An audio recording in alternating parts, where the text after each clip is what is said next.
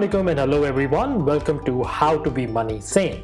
This is Pakistan's first of its kind podcast on personal finance and money management, and I'm your host Mohsin. In today's episode, we will talk about what exactly is personal finance and why do we even need to discuss money matters in the context of personal finance. We will also reveal some information about our future episodes at the end of the show, so make sure you stick around. Let's get money sane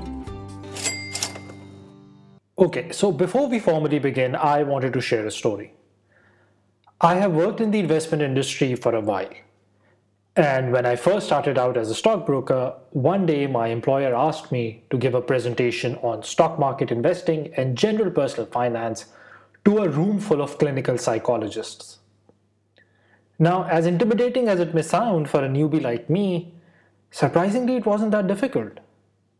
Because when I started my presentation, I made a simple request, which was, please raise your hand if you were ever taught what to do with your money once you start making it.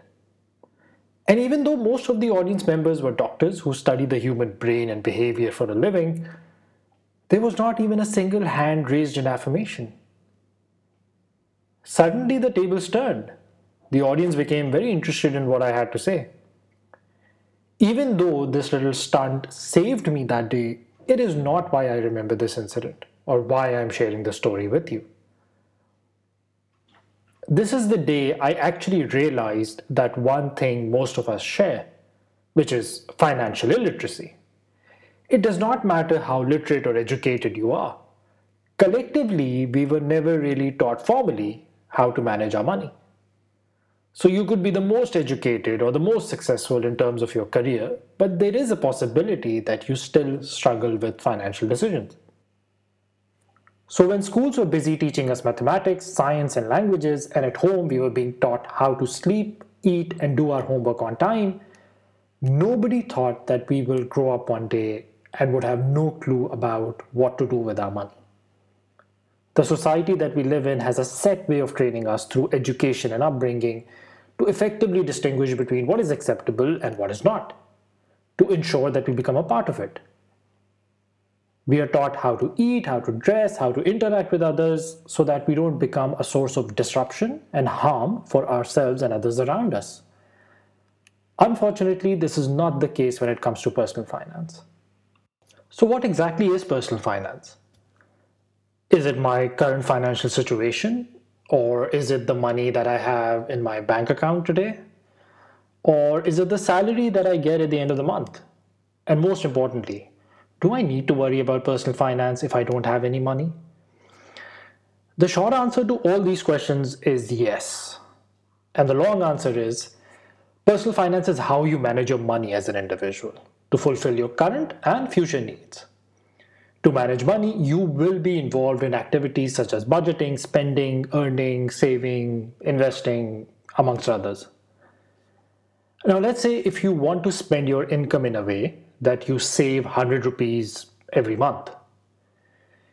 You could either do it by cutting back your expenses by 100 rupees, or you can increase your income by 100 rupees. How you achieve this objective is your personal financial management.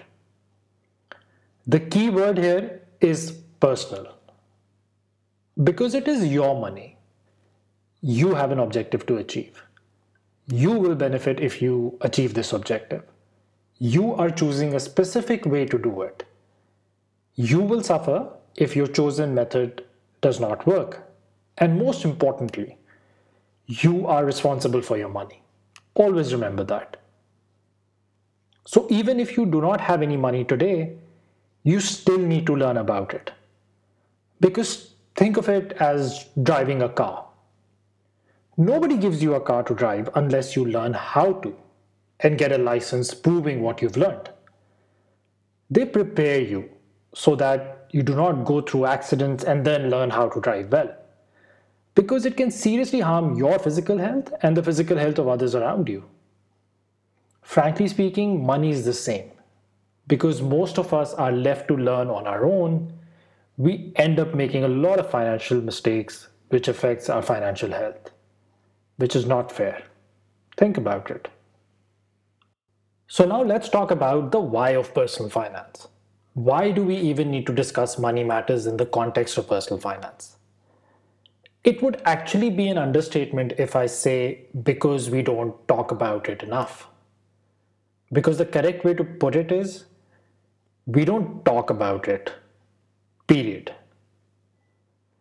this is why over ninety پرسینٹانیجنلی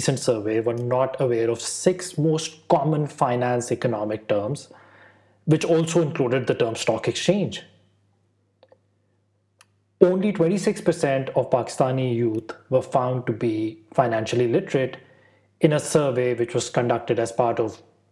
global financial only 0.13% of the population invests in the local stock market. Is it because they don't know what stock exchange is? Well, we will definitely explore this and other common reasons why people do not invest in the stock market in Pakistan in our future episodes. And additionally, 6% of the global unbanked population resides in Pakistan. Now, to sum it all up, all these statistics are saying is, as Pakistanis, we do not engage with the formal financial system. Now, you may think that because Pakistan is a developing country and we have so many problems, including lack of education, due to which these statistics may be something normal for a country like Pakistan. But let me put financial illiteracy in global perspective for you. In 2014, when this global financial literacy survey took place, Pakistan was found to be 26% financially literate in the survey. The global average was 33%. So not much difference when compared to the developed world, where actually in comparison, the problem is much more worse in the sense that they have financially illiterate individuals انٹریکٹنگلیکس formal financial system which consumer that best challenges faced by the developed the global financial crisis two thousand eight is a people making bad financial decisions there had such far reaching and currently during the COVID nineteen pandemic Developed countries continue to roll out financial support as people were not prepared financially for any uncertainty. In Pakistan, as most of us rely on informal financial arrangements, such as avoiding keeping our money in the bank, seeking loans from friends and family instead of financial institutions, investing money in products such as commodities where the risk is high and the return is none, depending on our parents to provide money for our college and university education, and then depending on our children to become our retirement investments in return. We are still not collectively negatively affecting the financial system through any bad decisions, but it is only a matter of time that we find ourselves in a similar boat as the developed world. I always say that being behind is something which is not necessarily a bad thing, because from that perspective, you have the distinct advantage of learning from someone else's mistakes and avoid them in reaching to the same destination. So in case of Pakistan, we can either increase our financial literacy along with interacting with the financial systems, or we can just do the opposite and then hope to get a different result.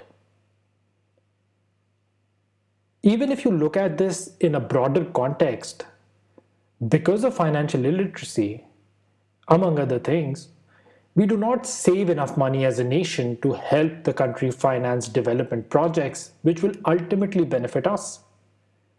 The reliance then obviously is on getting loans from foreign institutions, which creates dependence. The key to making Pakistan a financially independent country lies in empowering people with financial education. If individuals become financially responsible, the country will have sufficient domestic resources. 64% of our nation is below the age of 30. This is a big opportunity and responsibility, of course. Making this big chunk of our population financially aware and independent should be the goal, as it holds the key to our country's prosperity. That's all for this episode. Thanks for listening. Now, before we sign out, I wanted to share that from the next episode, we will begin our journey of exploring different aspects of personal finance, starting from generating money. I would look forward to your comments and feedback for making this journey more inclusive, and will be incorporating your questions and suggestions in future episodes. Please share your feedback on whichever podcast platform you're accessing this show. Our Instagram handle is @themoneysane, and our official website is moneysane.com. See you at the next episode.